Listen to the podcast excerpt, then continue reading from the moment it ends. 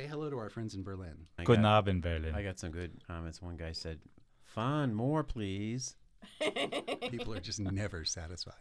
Anyway, welcome back. I'm glad we're all here. Uh, we survived the Oscars. Thank you. Uh, what were some of your impressions of the show this year, Pam? I, I enjoyed it a lot. It's I actually enjoyed it more than I have in a, in a long time, and I think that it's because there wasn't as many shenanigans. I'm always a big opponent of trying to cater to the masses and unnecessary, you know, montages and random things. And, and there were the occasional montage and, you know, there was the Girl Scout cookies selling, but I enjoyed that part. But I, I don't know. I really enjoyed it. I thought the smaller awards, there was one year where all the smaller categories, the audience, the people, the nominees didn't even get to go up on stage. Like, they basically accepted their award in the audience. I want to say this was like five or six years ago. And so there was, no, there was none of that. It was, you know, it was dignified and I liked it. Do you think the the controversy led to a little bit of the lack of shenanigans, the usual shenanigans, because they had to take it a little more seriously in light of the controversy? I don't know. I just found the whole thing crass and dull as usual. But, uh, um, and how, they, how they were just the gowns? Really, they just hit the uh, controversy over and over. I mean, it just got like, oh, let's hear another joke about race. You know, I was just, ugh. I have to admit that in spite of my raving how much I love the Oscars, I missed the Oscars this year. I was driving back from Anaheim during the entire time, and I was keeping track over uh, when we got coverage, but uh, I took the kids to Disneyland. And since I was already going to the K K K the K K K rally, I figured might as well take them to Disneyland. Oh my goodness! You should have taken Pam along as a tour guide. Yeah. She's she's an she, expert. Is yeah. she I Disneyland? Am. I w- well uh, anyway. I'll okay. Yeah, I'm well, gonna recover. Sorry. Chris mentioned the jokes, and, and I know Chris Rock has been called to the carpet a couple times now on social media for some of the jokes involving the little kids who came out. Well, yeah. Did that stick out to you at the time as seeming off? Well, uh, this is the thing. It did kind of stick out at the time, but I think he immediately diffused it by saying, well, you guys are going to get all angry about this joke on an iPhone that was built by these little kids, which is exactly right on. Like, people get incredibly angry about these kind of things, but then, you know, they get angry on their smartphones, which are built, built by sweat- slave labor. Exactly, in sweatshops, usually, you know, sometimes by children. And so it, it's he pointed out the hypocrisy about getting angry about that joke, and I completely agree with him on that point. He had some funny ones, and, and I think people get offended too easily. The thing about lynching, I mean, people got mad afterwards that you're, he was making fun of lynching, but fact is that the there are a lot of people who don't understand the extent of lynching and the severity of the problem and how pervasive it was. Mm-hmm. And so the joke was kind of like this wake-up call, I thought. So I thought that was pretty pretty good. I mean, there were some highlights. Some uh, Mark Rylance winning supporting actor. Mm-hmm. He was very yeah. – these English actors somehow know how to make a speech, unlike a lot of the American ones. And then um, – you can wear a good hat, too. There, the bear was there, and he was applauding from uh, one of the balconies when The Revenant won for uh, Best Director. That's nice they invited him. And you'll be happy to know that Mad Max, it was just like there was a whole hour where it was just Mad Max, Mad Max, mm-hmm. all the technical stuff. And yep. I was going to bring that up, and there was a little bit and of the music for Ennio Morricone, mm-hmm. which was very moving to see him get an Oscar, to win an Oscar. Never mind. I'm sorry I interrupted you. No, it's fine. I, you know, I think Ennio Morricone, it's good he was there because otherwise he would have been home writing another six or seven movie scores. So it was good that they got him out of his house for a little while. I mean, in his, let's, uh, you know, I'll put that in context, that in his prime he was overly prolific, I would say. And uh, now, of course, he's slowed down a bit and is choosier about his projects. Now just prolific. Not just prolific. Now, overly. Now, now just prolific. Now he's just prolific. Yeah. So. What about the slight social media controversy that's come up now about the costume designer for Mad Max coming up to accept oh. her award? Oh, well, this is this is interesting to me that this has become a controversy again. When, at the BAFTAs two weeks ago, it was a controversy because Stephen Fry uh, made a joke about it, about how, like, oh, well, you know, you're at a gala, basically, and you dress like a bag lady, or he made some comment like that, and people got really offended on social media, and then it turns out that he was good friends with her, and so he was kind of saying it out of a friendship thing, which I still, I, I didn't love the comment. I still think it was slightly inappropriate because a lot of us didn't know that Stephen Fry was a good friend of hers. But what was interesting to me was how that was kind of a huge controversy in England, and then it kind of faded away, and then yet again it came up. I loved what she had on, and I, you know, don't think that she should be she was wearing a, like a sequined leather jacket. And, yeah. you know, basically kind of dressed like an Australian biker. Well, I, th- I think the, you know, the more, the thing that people are less okay with is just the fact that it's an older woman who dared to be an older woman. You know, it's like she right. she didn't do the Helen Mirren thing where she gets all dressed up and gussied up and puts her hair up. She dressed like she normally would. And, you know, if it was like a young twenty-year-old, they would have been like, oh, look at that rocker chick. But because she's older, she doesn't get away with it as much. So. I think it was a manufactured controversy. I looked at the tape, and I, th- I don't. I just think people are doing what they're doing. They're not necessarily not clapping on purpose. I think people are just looking for things. Furthermore, if you're the costume designer for Mad Max, you know that's the right thing to wear. Exactly. Well, she did say in a comment that she felt she looked ridiculous in a gown, that she wouldn't even exactly. think of wearing one because that's not her style. Yeah, I would agree with that. Um, the larger controversy that I was really referring to was not over so much how she was dressed, though, but as Chris m- touched on, the fact that a lot of the men in the audience didn't applaud. And Iñárritu and his cor- kind of crew, who I'm sure were rooting for The Revenant, didn't respond positively to her walking up the aisle right past them. You know, there was a lot of people who seemed, their reaction seemed to be muted. But since I didn't watch the show, for all I know, they did that during yeah. acceptance. So. so shut up. Yeah. I mean, I'm sure they're concentrating on, okay, we didn't get this one. What's the next one we're up exactly. for? You know, yeah. all that kind of thing. Um, it just sounds like bad sportsmanship. you're, right on. You yeah. sounded so meek. um, the other cool thing she said in her acceptance speech was, though, she said, I've been thinking about this a lot, and I think that Mad Max may be prophetic and that we need to watch what we're doing. I don't, I'm going to paraphrase here, but we need to, you know, quit polluting the planet. Mm-hmm. Hmm. And um, that, you know, got lukewarm response, whereas I think Pam makes a great point. If Angelina Jolie had said it, well, she would have gotten a standing ovation. Leo also brought that up in his acceptance speech, and his was, um, again, it was Leo, and I think everybody was just so happy that he had gotten an Oscar that I think, you know, people were just so excited about what he had to say, but he basically said the same exact thing in his acceptance speech, and more people are commenting on his speech than hers. But I think that that might be for, you know, just because it's Leonardo DiCaprio, I yeah. don't necessarily think it's... Yeah, other, other, otherwise they'd have to explain who she was exactly. to everyone who was reading the article. Exactly. Yeah. As a James Bond fan, I was pretty uh, excited that a song from a Bond movie got an Oscar. I was disappointed on the grounds that it's probably the worst James Bond song in yep. twenty-five years. Yeah. Uh, oh, I'm glad you qualified that. I, I would go back to Madonna's Die Another Day Ooh. For a Cheryl competitor. Well, Cheryl Crow. That, that was even before that. Okay. But yeah, yeah, there there have definitely been some I think Cheryl Crow, duds. Yeah. over the years, but Sam Smith gave it his all, and he he commented afterwards that he had only really sung that song once in the studio, mm-hmm. that it wasn't even, you know, something, it wasn't in his wheelhouse, so mm-hmm. to speak. And now I understand that because of all the negative response he's gotten, he says he's quit Twitter, yeah. which a lot of people are quitting social media these days, which I appreciate. Well, as I was going, I was saying earlier about Stephen Fry, Stephen Fry quit Twitter also because of his Mad Max costume comment. You know, he ended up quitting Twitter after that too. Um, yeah, it gets it, Twitter causes a lot of angst. I mean, people have too much time on their hand. Why be so mean? Yeah. Over what? Yeah. Some ceremony. It's ridiculous. Didn't you have a, a quote about what you thought Twitter was like? I was addicted to Twitter. I had to get off of it in order to write, but it was like a cocktail party where everybody, where I, I followed people that were interesting, and so it was like mm-hmm. a cocktail party where everybody's talking at once. And it's fun. Mm-hmm. You know, there's a lot of jokes and snark mm-hmm. and news and interesting stuff. I love Twitter. I do too. Yeah. But there are a lot of trolls and idiots on mm-hmm. Twitter too, and you have to like block them. Well, I, ha- I still haven't figured out how to actually make it work. I, I opened a Twitter account and have Twitter, I guess, but I, I guess I could just go ahead and quit. It wouldn't make any difference. I'd be no one the, would notice the the the, the throng the the, uh, the the throng of of, of quit-twitters. Well, it does have "twit" in the name, right? I'm sure I'm not the first person to point that out. Yeah, so. I, I won't repeat it, but I I like the Stephen Colbert's past tense of, of tweeting.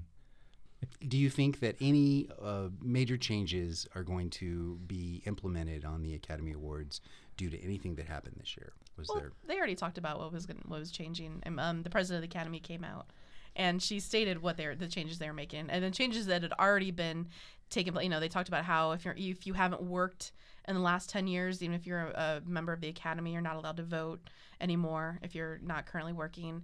People have kind of a short memory, but there was a you know a while back when this controversy happened. I think again when Chris Rock was supposed to be hosting.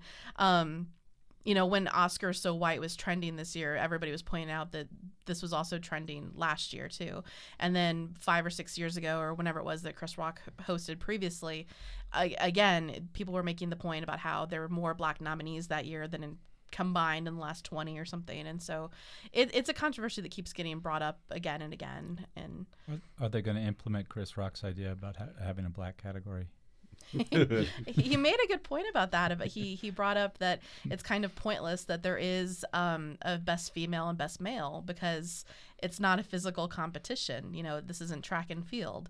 Like, why is Tom Hardy, you know, not going up against Brie Larson? Like, they're they're all actors. Now I'd and pay to see that. I would see that. Yeah. Um, I remember back when. Uh, You know, The Color Purple was nominated for Best Picture, and there was like a lot of anger that it ended up losing to Out of Africa, which is kind of symbolic, which is this white woman. A very you know, white in, story about in Africa. Africa. Yeah. Yeah. And uh, so it's, you know, this has been coming back over the years. You know, I understand that Oscar Isaac is not too keen on that Oscars So White hashtag. He is from Guatemala. I'd... Guatemala. I did. I did uh, uh, like the idea of Jack Black uh, being celebrated for Black History Month.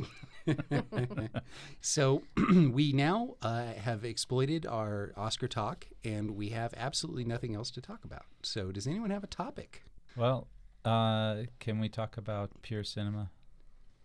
Explain to me what pure cinema is, and let's decide. I'm, I'm afraid. Jumping, I'm yep. jumping ahead to the to. I just rewatched uh, Wong Kar-wai's uh, In the oh. Mood for Love. Oh yeah. And this, I was like, oh, this is going to be the movie I talk about that influenced me. But I, it, it, I don't know if it's a cheat since I've seen it several times. But watching it again just reminds me how amazing the potential for cinema can be. And it's one of the films that comes closest to pure cinema, which is the idea of just using what cinema can do in only cinema.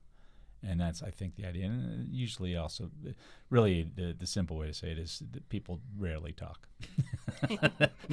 It is a very that's visual pure. Movie. Yeah. Do you have some insight on what the definition of pure cinema means to you, Chris? Absolutely not. Great. Great. Um, I mean, I love in, in the Mood for Love, and I love Wong Kar-wai, mm-hmm. and I can see how his films are considered forward-looking because he uh, bends the narrative um, paradigm. You know, he doesn't really just go with beginning, middle, and end, but he his films seem more like he's experimenting with time and with uh, feeling. And but I don't have a ready-made uh, it actually, definition of pure cinema for you. Yeah, so well, it actually that just reminded me why I thought of it because it reminded me of your film last uh, last time, uh, The Beast of Yucca Flats. The Beast of Yucca Flats with the tone poem of loneliness, and I said, "Oh my God, he's right, Wong Kar-wai and The Beast of Yucca Flats." I wonder if, if it influenced him for, for The Mood for Love. He would probably enjoy it based on what I know about him. I'll tell you a Wong Kar-wai film I know I've seen, and it's only one minute long. He participated in the Lumiere project, where they gave one of the original Lumiere film cameras to several different directors, probably about fifty. They actually took the same camera around and toured between them. And I think I even talked about this in our first show, which no one's heard yet, um, about Merchant Ivory uh, participating in that and doing something that I thought was very witty and, and, and cool of the makers of Out of Africa.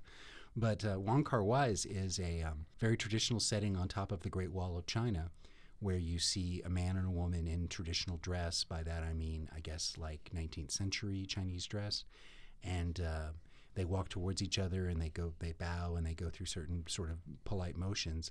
And then suddenly they rip off their outer costumes as fast as they can, and underneath it, they're both a completely modern Chinese couple wearing a leather jacket with punk rock hair, and they dance. To Nirvana. Actually. Wow. That was great. Yeah. Yeah. And I, I loved it. What do we think of the sequel, well, quote unquote sequel to In the Mood for Love, the futuristic one that had the number? twenty forty-six, I think. Yes, yeah. It was quite good. It wasn't as good. Yeah. But it was still very immersive and poetic and great music and just beautiful, like most of his films are. Yeah, I, I liked it. I, I, I made the mistake of watching that before I saw In the Mood for Love. And so I, I still need to go back and rewatch it because um, I think I missed a lot of what I was supposed to be seeing. Um, but I just liked how it just hopped between different times. Like it was basically, it wasn't so much a time travel movie, but it was, it flipped between current time and the past and then sometime in the distant future, and all revolved, I think I believe the number was the hotel room number or something. That's right. Yeah. When you say it was sort of a sequel, is it just a spiritual sequel, or is it the characters and storyline continue? It's very abstract, and I believe it's supposed to feature some of the same characters. But well, yeah. The one to see is In the Mood for Love. I mean, it's one of the greatest films. It is yeah. one um, of the greatest films I think ever made, and I know um, I'm I'm using uh, hyperbole here, but I'm a I'm a big fan of hyperbole. No, wait, I'm a huge fan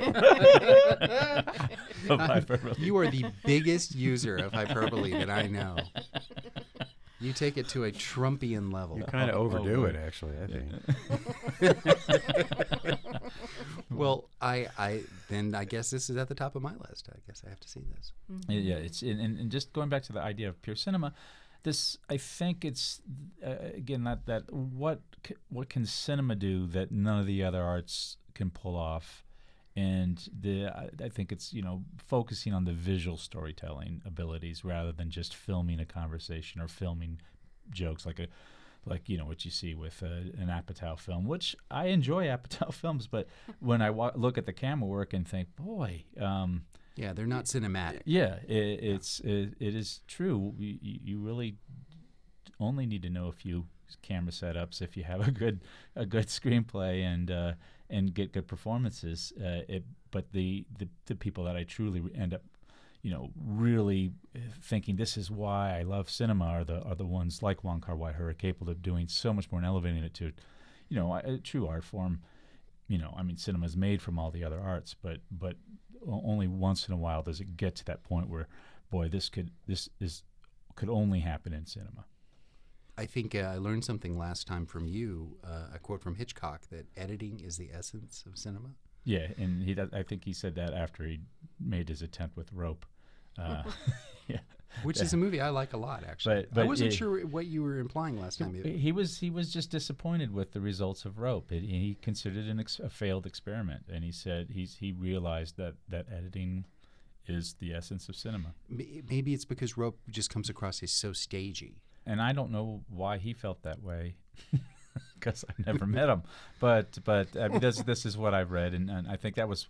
In fact, with the conversations with Truffaut, I think is one uh, one that one that I read that one, um, and you know maybe he was feeling you know pushed by Truffaut, and and and and I think that was part of his relationship with Truffaut was Truffaut was uh, you know one of the first people he encountered that was really talking about him as an artist, and then he was like, oh, whoa, that Rope thing, you know. Kinda.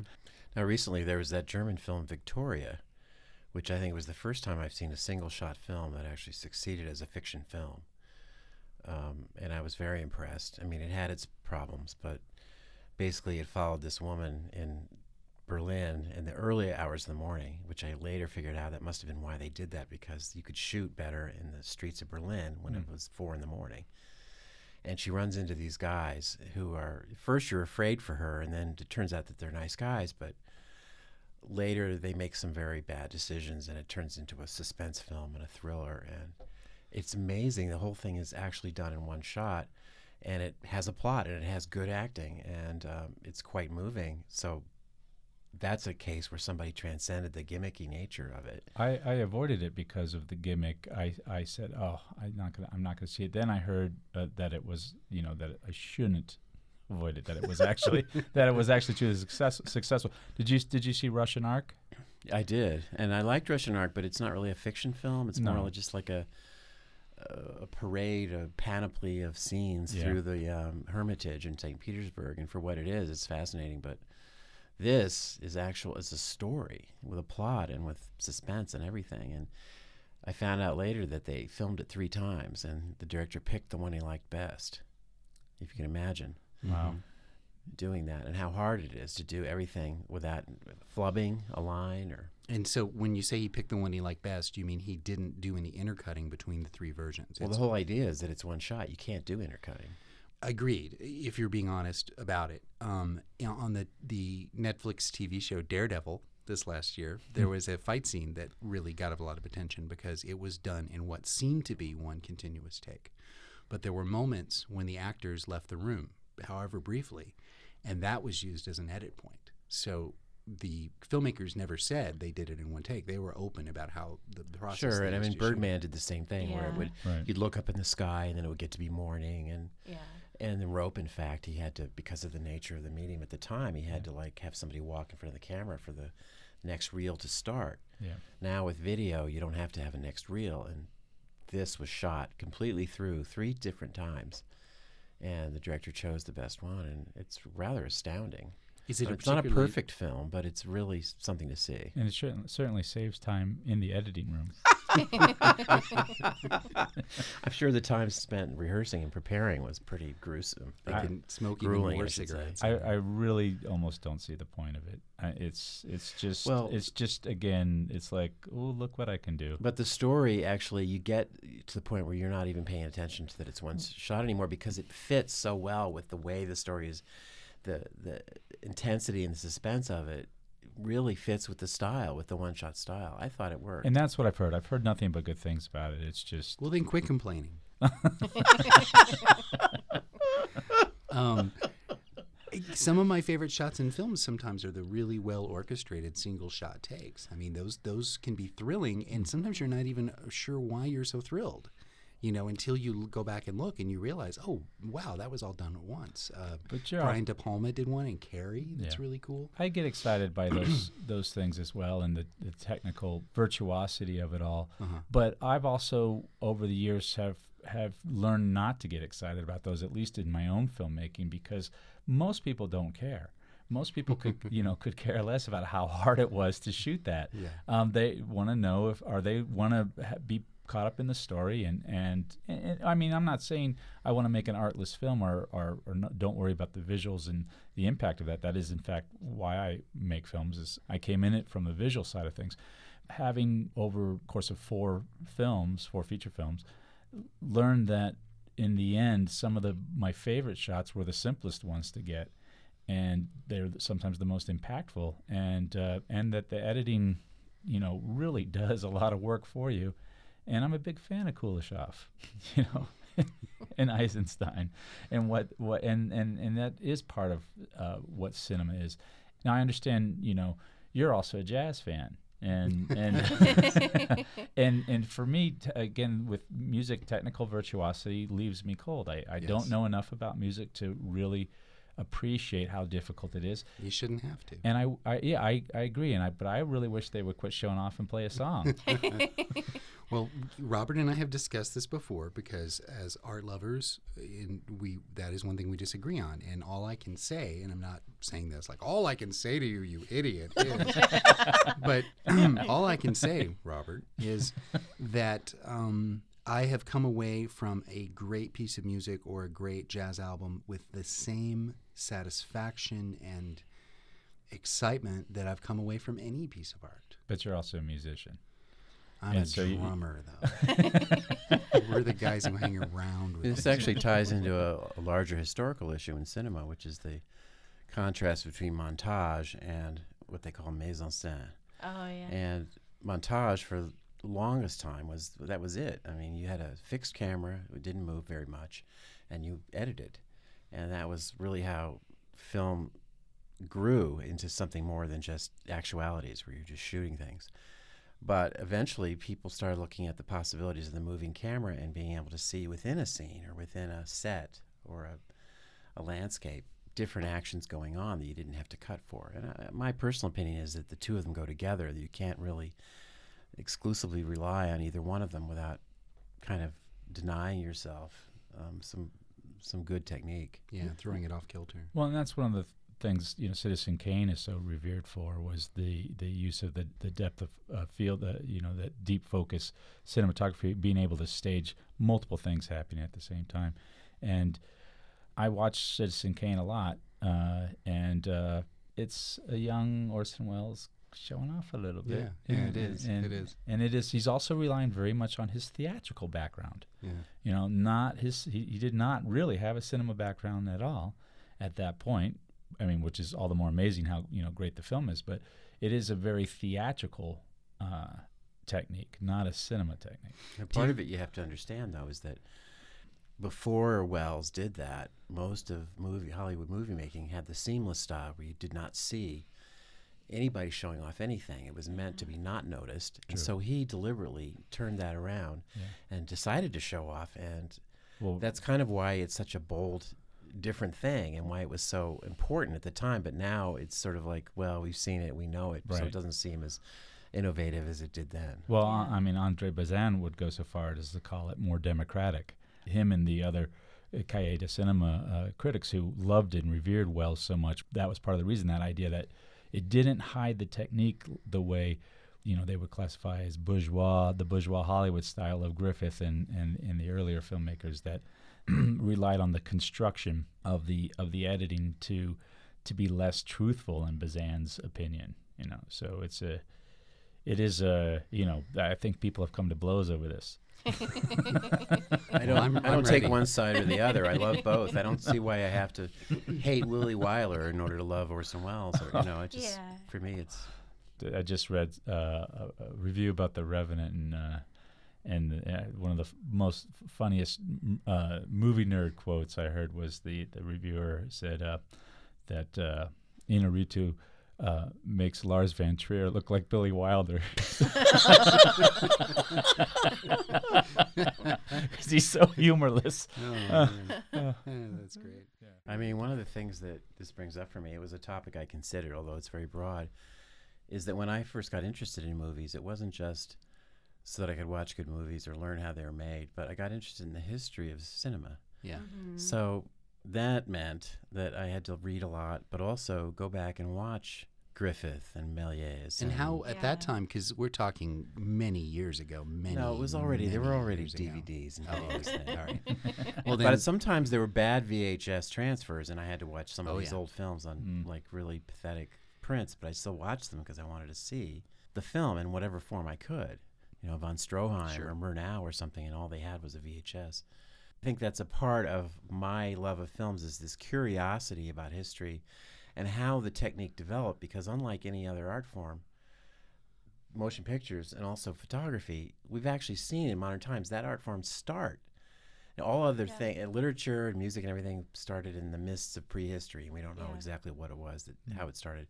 But here we get to see the technique actually being discovered and built and mm-hmm. fashioned over a mere century, a little over a century, and it's fascinating to me to to see, for instance, how the close-up eventually got used and how people resisted it. And I read a thing in an old um, movie magazine, it was from a book actually, um, where the critic was complaining that uh, he, he just couldn't accept the fact that in a movie you'd show somebody whose, bot- whose bottom half of his body was being cut off, and he was just, you see the top half of his body.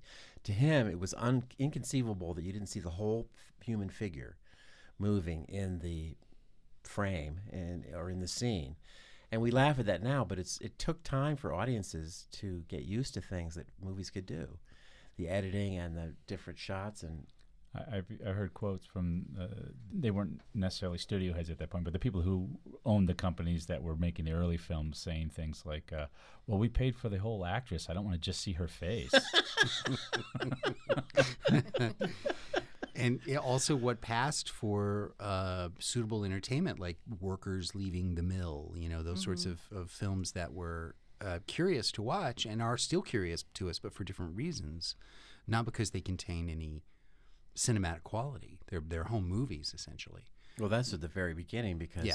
Yeah. people are just so fascinated by just the fact that you could see motion pictures at all, that you didn't have to have a story. You just show anything and you pay to see it. It comes down to the two pillars of, of cinema that we still have today, which is uh, spectacle and story. And uh, story was virtually non-existent at first because the spectacle of just seeing things move was enough to get people to pay the equivalent of twenty dollars, thirty dollars to see, you know, fifty-two second shorts of people leaving the factory or, or the train pulling into the station, and that story of them being so overwrought by this train coming at them that people fled the theater, which yeah. I, you know, sounds apocryphal to me, but I, maybe. Uh, yeah, it, it, I, I, I would sort of buy that. Um, I think that there were two things that, that come to mind right away. One is the iconic shot from the Great Train Robbery of mm-hmm. the uh, guy firing the gun towards the camera. Yeah, which mm-hmm. is one of the very first, uh, it's a medium close-up. It's, it is one of the first movies to use that. And in the nineteen eighties, there was a sitcom um, called Sledgehammer on T V. And um, in the opening credits, the, the show's producers wanted uh, the actor, uh, David Raish, who was playing Sledgehammer, to fire right into the camera like that. And the network said, oh, no, no, you can't do that. Someone's going to have a heart attack. Someone's. So this is how, you know, this is almost a century later, and yeah. people were still. So they eventually compromised by having him shoot at an angle, which really kind of ruins the whole gag. Yeah. So. Um, but but even the idea was floored, the floated that he would shoot towards the camera and it would crack the screen, and um, oh. they didn't like that either. Like, oh, no, people don't want their T Vs being cracked. You know, it's, that's not why people watch television. Oh, boy. Are you crazy? So and it would that's get cracked every week too. Mm. That's terrible. A while back, Chris, when you wrote about Buñuel and uh, the the short film Un Chien Andalou, is that how it's pronounced? Yeah. Think okay. of the Pixies song. Yeah. No, no, I, I don't want to do that. Um, we aired that piece on the radio, and um, Chris didn't really talk about that film, but in the opening to give uh, Buñuel some context or maybe to, you know, help the audience realize who we were talking about, I described that scene, and I very quickly said it was the eye of a cow taken from a butcher shop that was used to create the effect. Well, we got a phone call not too long afterwards from somebody who had heard the show, who were sickened by my description of the scene. Wow. Showing how powerful that scene still is. Yeah. And I know that somewhere out there in the universe, Salvador Dali's mustache was doing this when that happened. Which, making which. a wiggling gesture with two fingers. um, nice. Because that's like the power of that scene is so intense, you still even can't talk about it without somebody having their buttons pushed. Yeah. Well, this is off topic slightly, but I, I exist because of Buñuel. Um, I my, would like to hear that story. My parents met at a Buñuel film festival. That was the local. They both went to Indiana University, and my dad was an usher in the theater when they still had ushers in movie theaters.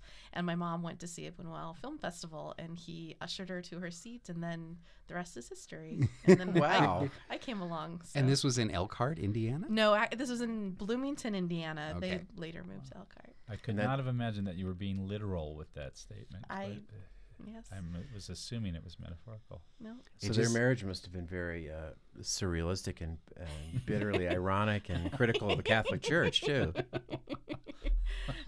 I nah. Well played. Well played. Um, that is, that is a great story. I, I actually really like that. I did. I did just recently read uh, a Buñuel comment uh, uh, that. Uh, He was making fun of the people who found Un Chien Andalou beautiful. He said that was, that we were. It was a call to murder. He said, "What do you have to? Do? What do you have to do?" Yeah, the next film they made, L'Age d'Or, uh-huh. was a. It was. It caused a riot. The right wing people heard of it, came to the studio, uh, the theater, and just actually stopped the screening and threw rocks, and it was banned after that in, in Paris. Yeah. And a young boy named Igor Stravinsky was almost trampled in Paris. And now you know the rest of the story. I, I, I just love the idea of people having riots over art. It just it's just amazing to me, uh, you know, the Rite of Spring, and and and and, and I mean, th- there was a time when people were upset about paintings, and, yeah. and it seems so magical. Yeah, it does, that they could care so yeah. much. But, you know, talking to the political cartoonist uh, Fitzsimmons, Dave Fitzsimmons here in Tucson, he talks about how he's he gets virulent letters from people sometimes years after he's done a cartoon. Wow. And someone will cut it out and put it on a bulletin board in a bookstore, and someone sees it eight years later and flips out and writes him an angry letter, you know. Or Bob Bozbell, who I actually interviewed on the show this week, his one of his early... Um, cartoons that got him noticed was of two uh, Arizona politicians attempting to strangle each other. I know Terry Goddard was one of them. I don't remember who the woman was. And they're both, they've got their fingers, you know, it's just this great cartoon image of two people going at it. And boy, that that really ruffled feathers, you know, the idea that, oh, well, these politicians are, they're not actually going to try to kill each other, you know. It's, and it's a, yeah, I think, and I'm not, I'm not sure if it's worse that the, uh, the level of offense that we were talking about with the Oscar ceremony and everything of that, how easily... I, I really find people who are offended uh, very offensive. Yeah. yeah. Well, it, it is because it's, uh, although we're laughing and having a good time ta- talking about it, I mean, we all remember what happened in France at the offices of Charlie Hebdo, the, yeah. the humor comic, and that was what Dave Fitzsimmons was talking talking about, taken to a larger scale. That's, well, then there was fair. the thing with the Last Temptation of Christ, if you recall. Yeah. Yeah.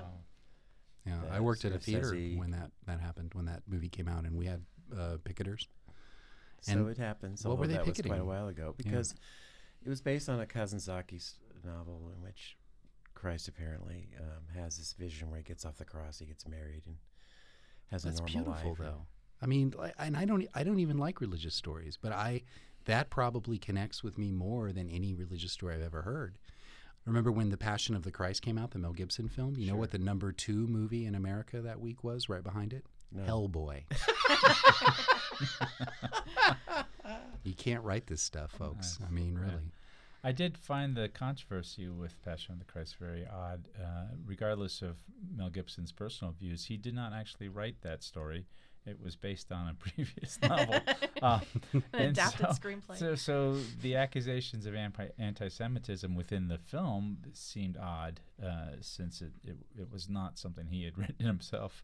Uh, the earlier. But what about the accusations of subpar filmmaking? Well, or the or the fact that it was torture porn, uh, essentially. Yeah. Uh, but you know, the I actually had a friend. Uh, it was a good friend uh, that later became. Um, a pastor in Los Angeles who I had uh, got reacquainted with just as that movie was coming out, and he had been one of the picketers.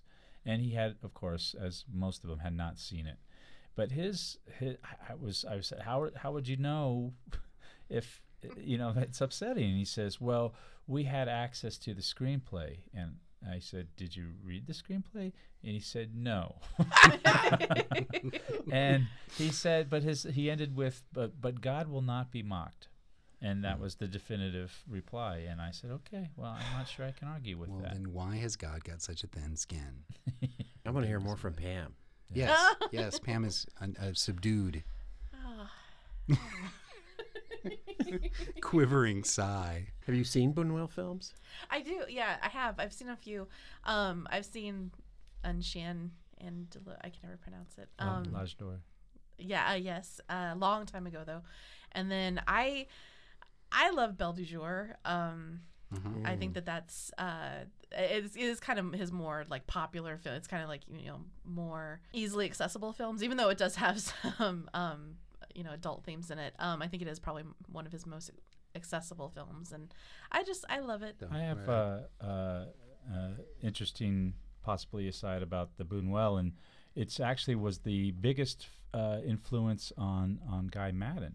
And mm. it, it and you could see it a little bit, but it was really the, um, he he apparently got a hold of a of a V H S tape, speaking of the old V H S tapes, and boy, it's so nice, it's so exciting now with all the, they're finding the new prints and restoring them and, yes. and, yeah, and making it yeah. so you can finally see what this really looked like instead of the completely blown out old V H S. But he apparently wore out this his V H S copy of it, and it was just sort of the the, the idea of, boy, you could, you could just go out with your friends and make something crazy. And and it really freedom, and he found it, uh, you know, liberating. This idea of of, of yeah. what you know, uh, cinema could be, rather than what we all are sort of you know brought up to believe going to see you know Hollywood blockbusters. I think the freedom that it, it, it has brought to cinema. I mean, you know, Salvador Dali was part of it, but I think it's you know. I, I'm gonna, I'm gonna, I'm a Buñuel backer. yeah, uh, yeah. Dali, Dali was a, a dilettante. I mean, you know, he was. Well, he didn't. Around. He wasn't involved with Buñuel after the first two. Yeah. Mm-hmm. yeah. You were talking about seeking out old movies and often having to deal with subpar copies of them. Yes. Um, and that's something that's interesting because I, I recently found out that um, to sell a Blu-ray disc, you have to have a minimum amount of fidelity. Um, there's actually laws passed in favor of this, consumer protection laws, that keep people from just what was happening all the time on D V D, and still happens on D V D, where they just take a file or take a video and compress it and stick it on the oh. disc without remastering it. Mm-hmm. That you, to to actually call it a Blu-ray and to sell it in that blue box and everything and have all the logos, you have to meet certain requirements of fidelity. Older films that are restored can, of course, get around this, sort of grandfather past it. But it's interesting because that's the first time in a long time anybody's done anything to protect film lovers from really crappy versions of movies being That's released. That's interesting. And it makes me, going back to the V H S, you would you would pick out, look up at a V H S, and it would have just a little teeny bit of, of, of yeah. tape on there. Yeah. You're like, this is not going to be a good copy. Yeah, yeah. It's a yeah. two-hour movie on a five-minute tape. Yeah. yeah, exactly. I always, I, I the Good Times Company, I'm going to go ahead and name names here, oh, yeah. released a lot of films that were not available in any other format and are still not available in any other format.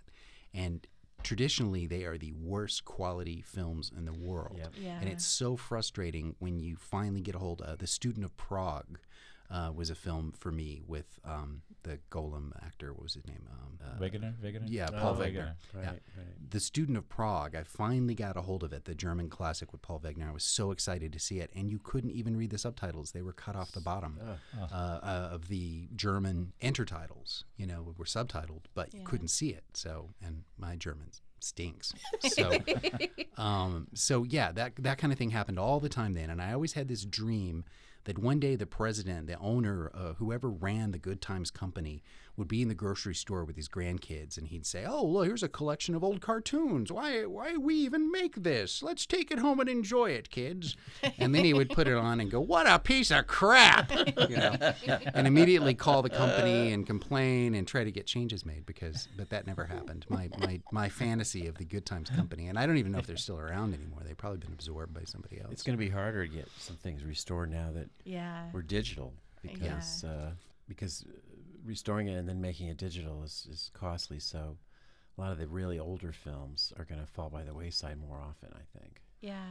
There's a well, I I don't know what the explanation for uh, The Crowd is, but I recently wanted to purchase that movie. Oh, the King Vidor? Yeah, yeah, and it's only I, I mean this was about a year ago when I was looking, but a year ago it's only available on V H S. That's and right.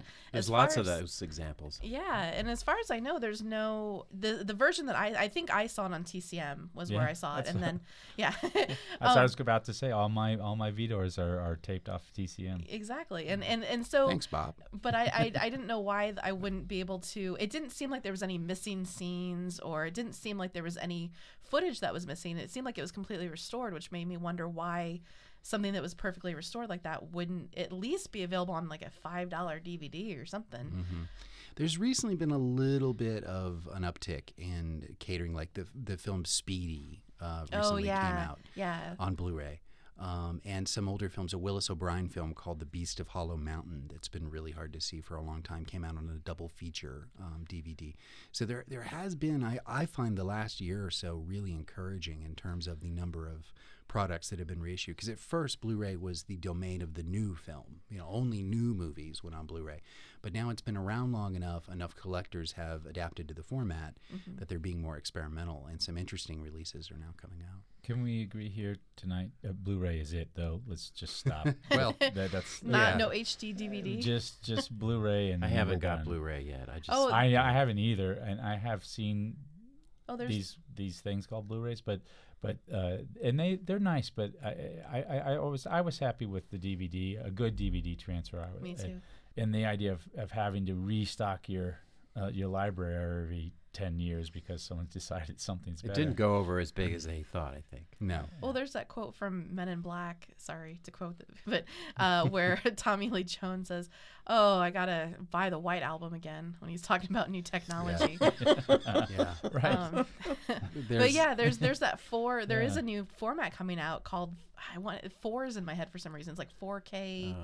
I don't know what it is, but it's uh-huh. it's it's ultra... It's ultra ultra Blu-ray. It's H D D D. Exactly. Can I, can I can I use this opportunity to make a public service announcement? By all means. The, uh, now, uh, if you own a new T V and you're wondering why your wonderful, beautiful movies look like bad uh, um, soap operas. Soap operas. Yeah, I know what you're talking about. Okay, now this is actually one of the most difficult things to do because it's hidden deep, deep, deep, deep in the menu. You have to go on like an hour-long search, but find the the anti-blur feature and disable it. Turn it off. Sometimes it's called motion or oh, automatic yeah. motion or L E D motion. It, it's almost. It, it takes about an hour to find, and, uh, and, and but it's worth it. Uh, Why would they make it a default? That's crazy. Yeah. It's. I think it's because we're focused in this country on sports. Yeah. And and sports, uh, people are going to get big for. T V because they're going to watch, you know, football. And it does. It's great for football. It makes it look like you're watching out of a window, but it destroys the art and, and uh, of so many great films. And I'm rendering them unwatchable to me. I could not, I cannot watch them until I find the anti-blur. I remember when I, we bought a new T V and it had that, and I was like, "What is going on?" Yeah, yeah. We it watched My f- Fair Lady. Oh, oh, yeah. And oh, it was like it looked like a high school production or something. Oh, yeah, yeah. P B S. Unbelievable. I, I, I had experienced it. I was at a friend's house, and he had he was very proud. He had this great big yeah. T V he had just gotten, and he had um, the the one with the, the Hit Girl, the movie with Hit Girl, Kick-Ass. Yeah, Kick-Ass. And I saw it at the theater, and I really enjoyed it. I thought it looked great. And I'm watching, and I'm like, "Whoa, yeah. this looks terrible." What? And he and he said, "What happened?" Yeah, yeah. He said, "You get used to it." And I said, "I don't want to get used to it. Yeah. This looks terrible. It it, it looks laughable. It's yeah. so bad. It looks like a you know a early eighties music video that." You know, yeah, it's it's created the phenomena of you're watching it wrong, yeah. which used to not ever be a problem. Yeah. I mean, if you could watch it, you were watching it the best way you could.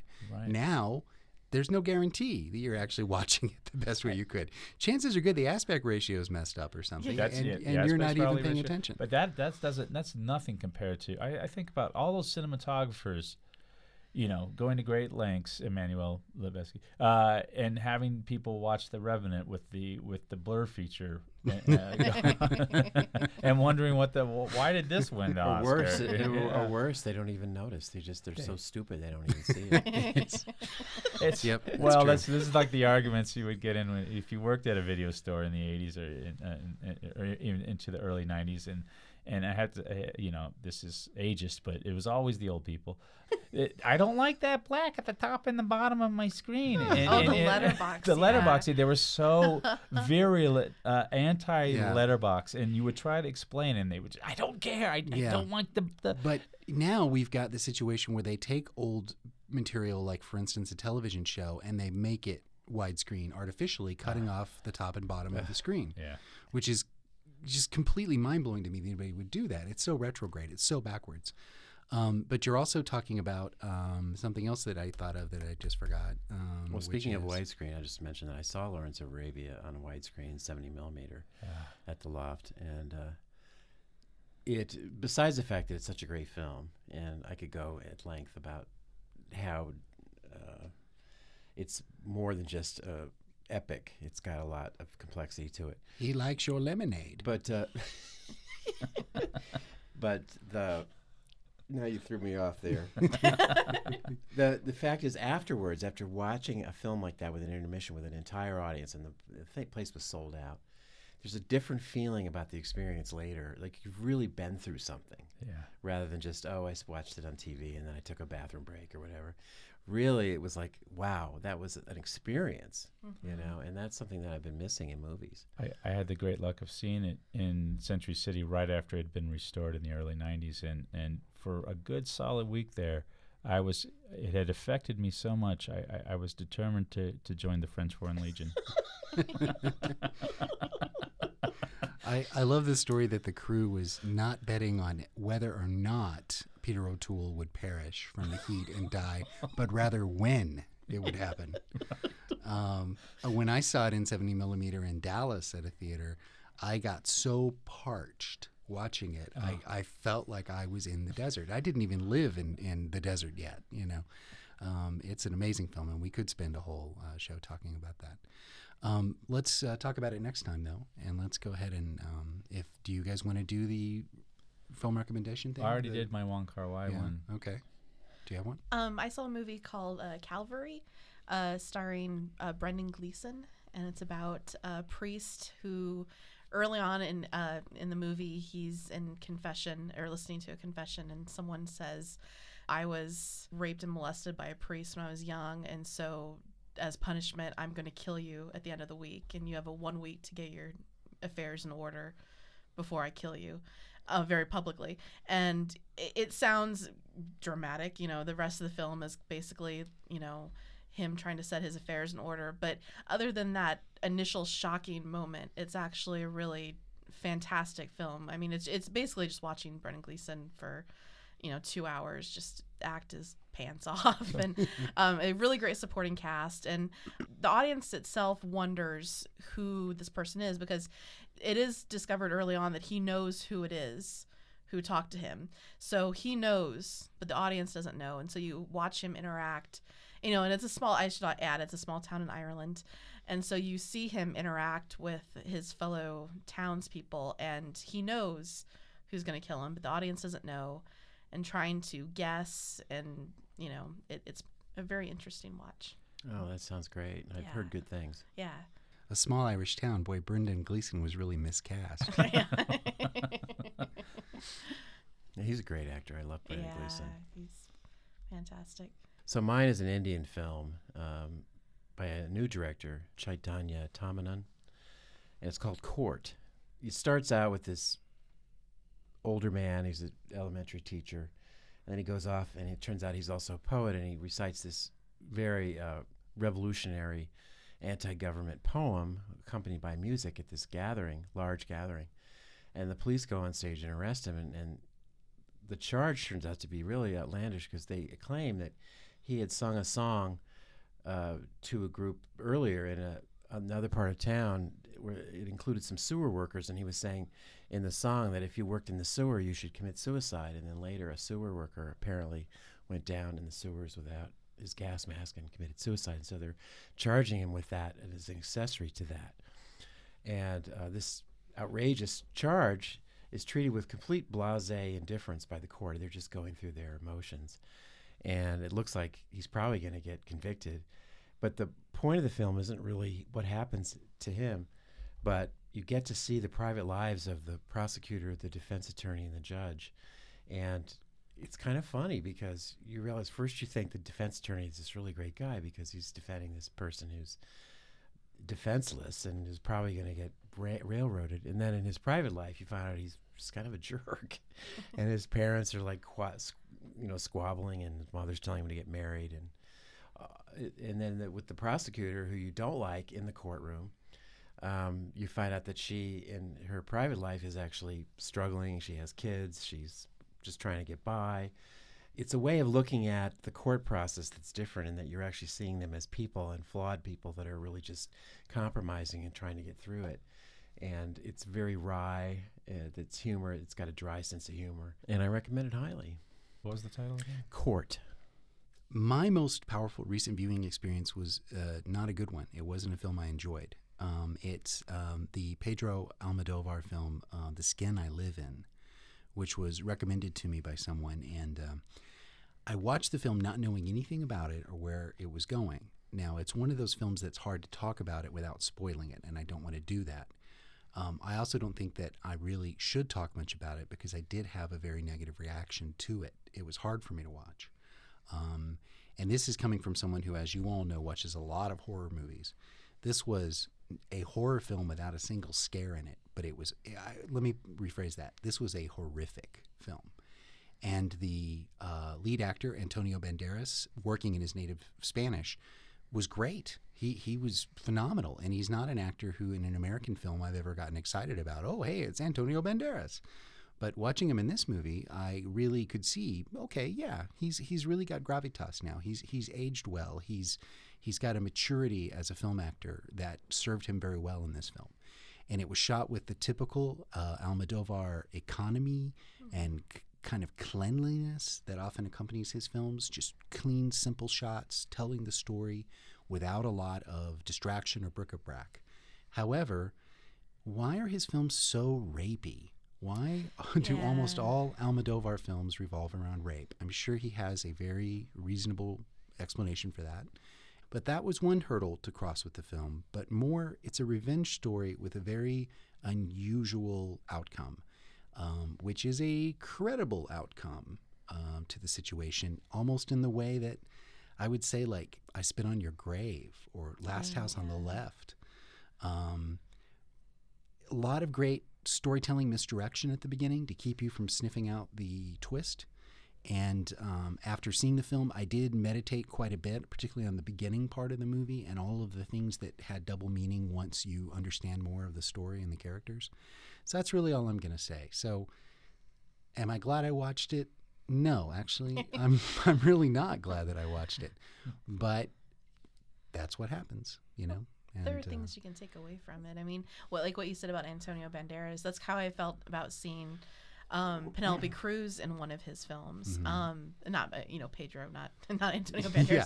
but well, th- I, you know if we go back to Women on the Verge of a Nervous Breakdown mm-hmm. or Time Me Up, Time Me Dark Down. Habits, uh, Time Me Up, Time Me Down, those those were films I could enjoy and roll with. I'm sorry, I kind of cut you off there. What else were you going to say? Oh no, well, I was I was going to say that um, you could take what you could take from that movie is that you were impressed by Antonio Banderas acting in his native language, because that's yeah. something that with Pedro's films, I I became a fan of Penelope Cruz after that, because mm, yeah. I was kind of indifferent to her because I had just seen her American roles, but then when I saw her act in Spanish, I thought, wow, no wonder she crossed over. She's really talented. And and Almodovar has a great stable of character actors, many of them who have aged right along with him, who are delivering great performances and are getting all, terrific chances in his films to yeah. show what they can do. Um, he's also got a very dark world that he inhabits. I, I think it has something to do with Franco, but not James. Yes. I liked the film better than you, although I, I did, I was, I found it disturbing, unsettling. I noticed the last decade or so, his, he's really is, fo- he really is focusing on sexual violence as symptomatic of society, and he really depicts it very, very graphically sometimes, which I, it's hard to watch. Yeah. But uh, well, I, I admired the film for its bravery and for the whole thing about gender, which I thought was really. Push me back on my heels. There's nothing else like it. I can say that. You know, there's no other story quite like that story, and it, it was a very original story that he chose to tell. Um, I would say that my my first break with Almodovar as a filmmaker came with the movie Kika, um, where there's a, a I always call it. It gets longer every time I tell the story. I was telling it to somebody today, and it was now a twenty minute comedic rape sequence. So next time I tell it, it'll be twenty-five minute comedic rape sequence that I found really, really offensive because it was played for laughs. And um, and the, there's even a rape in, in The Skin I Live In, the first one in the film, that is almost played in some ways for laughs. But there, he's aware of the tragedy underneath it. I think the way you described it was really good as a symptom of society's ills. I'm not sure I'm okay with how far he goes in uh, depicting his ideas. Sometimes I'm yeah. just really uncomfortable with it, but I respect what he's trying to do. Um, there aren't too many movies that I, I almost turned off. I mean, you know, and I did actually turn this film off, and then I went back and, and watched it later, deciding that I really needed to have a resolution on this story. But there was a certain point where I, I there was a scene that was so strong for me, I couldn't take it, and it had no gore. Like we say, it was it was not a horror film. It was a horrific film. So um, I think it's an idea for uh, a topic next time is the movies we've walked out on. Yeah, oh. Goodfellas. yeah. All right, Sergeant Bilko. uh, okay, I have, I have only a couple, but yeah. they're important films. Yeah, well, like Joel Schumacher said, when when people tell him that Batman and Robin was the worst movie ever made or something along those lines, he always says, "No, no, it wasn't," because that would be a very important film. And as, that is one of my favorite quotes about movies, and I, I credit Joel Schumacher every time I say it. I said it on our last podcast. Yep.